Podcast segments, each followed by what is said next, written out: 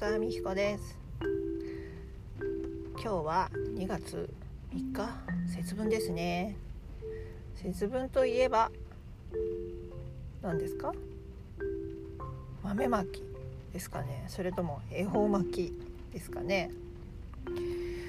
私は小さい頃は恵方巻きはなかったな。うん。豆まきぐらいでしたね。その豆まきもなんか最近ではえっ、ー、といった豆をそのまま直に巻くのではなくなんか袋入りの豆を巻いているらしいです。あそれとかピーナッツ？殻ごと投げるみたいな？まあ確かにその方がえっ、ー、と衛生的にもいいのかもしれないんですけどなんか今朝のニュースだとえっ、ー、と6歳未満のお子さんは豆を、えーと、誤嚥する可能性があるので、えーと、気をつけてくださいって言った内容がありました。いや6歳未満。私が6歳未満の頃は豆を食べていたなと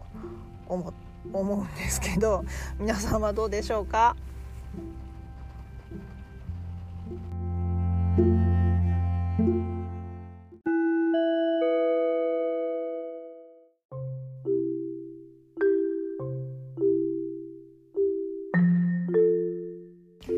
さて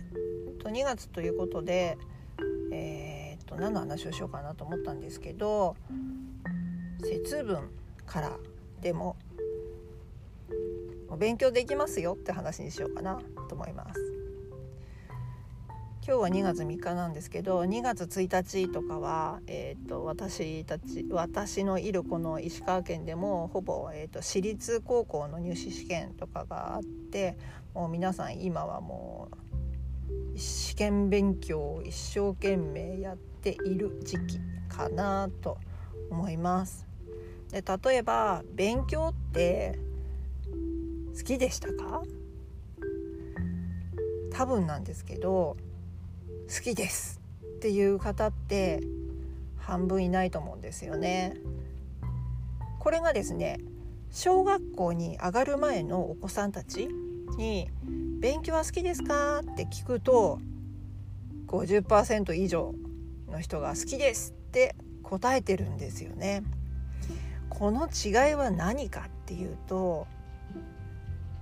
ワクワクしてるっていうことだと思うんですね。勉強って楽しそうだな学校って楽しそうだなって思って学校に行くんですよね。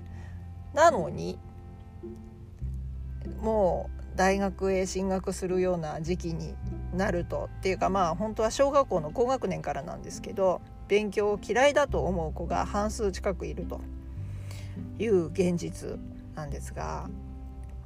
それで皆さんに「勉強は好きですか?」って聞いてみました。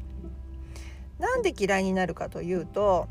えーとまあ、毎日学校から出される宿題とか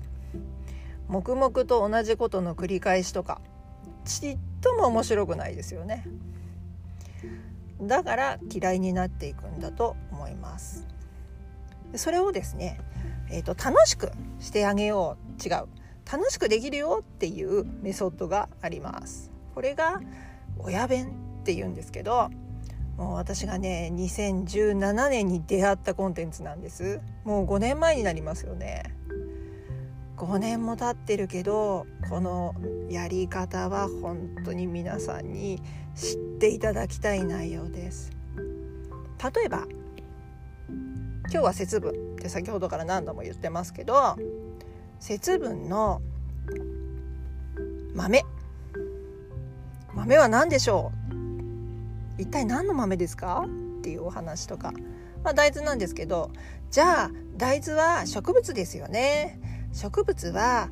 えー、っと単子類と素子類とかに分かれますがどっちでしょうとかいう話ができちゃうんですよね。こういうことを例えば大豆、えーと、お子さんに問題を出すんじゃなくって小さい頃からお母さんが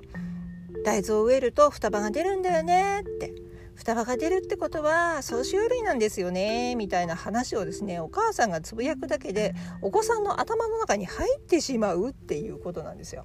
しかもえーと、お母さんがつぶやく時にいや私が知らないとできないじゃないかっていう話になるんですけどまああのそのネタっていうのをもう親弁では用意していて例えば植物カードっていうものがあります。トランプみたいなもんですね。あのトランプとは違うんですけど1から13があるわけではないので。なんですけどそれで、まあ、例えば遊ぶことによって、まあ、いろんな遊び方があるんですが遊ぶことによって端子葉類は葉脈がどんな形だよとか根っこはどんな形だよとかっていうのをこうカードに表示してあるので、えっと、自然と、まあ、目からと耳から入ってくるっていうとっても優れものなんですね。まあ興味がなかったらアウトなんですけどまあ親弁ではその興味のないことを無理やり押し込んだりとかっていうことは必要ないっていうふうに言っていて興味のあるところをぐっと伸ばしてあげればその他の教科もついてくるよっていうお話をしていますあ今日は親弁の話をしてしまいましたね。だけど例えばこの豆まき一つにしてもこの豆から勉強につながるとかじゃあ例えば鬼から勉強につながるとか、まあ、豆は植物の話でしたけど鬼だったら例えば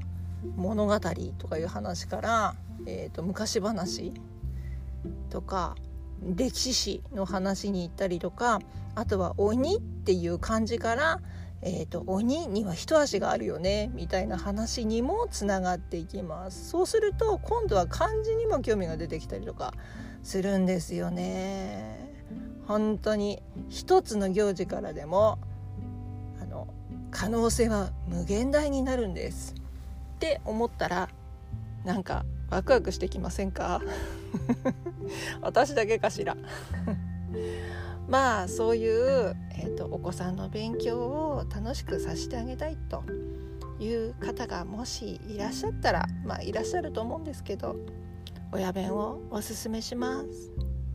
今日は以上です。ではまた。